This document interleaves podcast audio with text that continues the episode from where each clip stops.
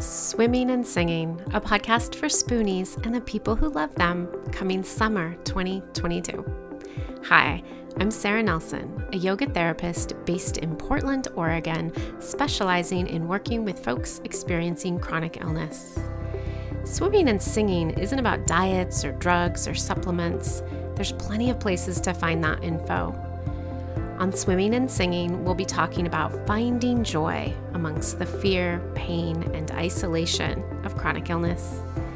My hope with this podcast is that it is joyful, that folks feel heard and supported, and walk away from listening with a new idea or two.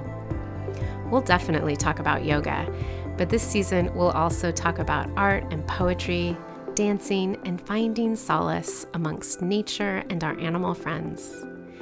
I hope you'll listen and subscribe, tell your friends, family, and practitioners about it, and let me know if you have something joyful you want to share.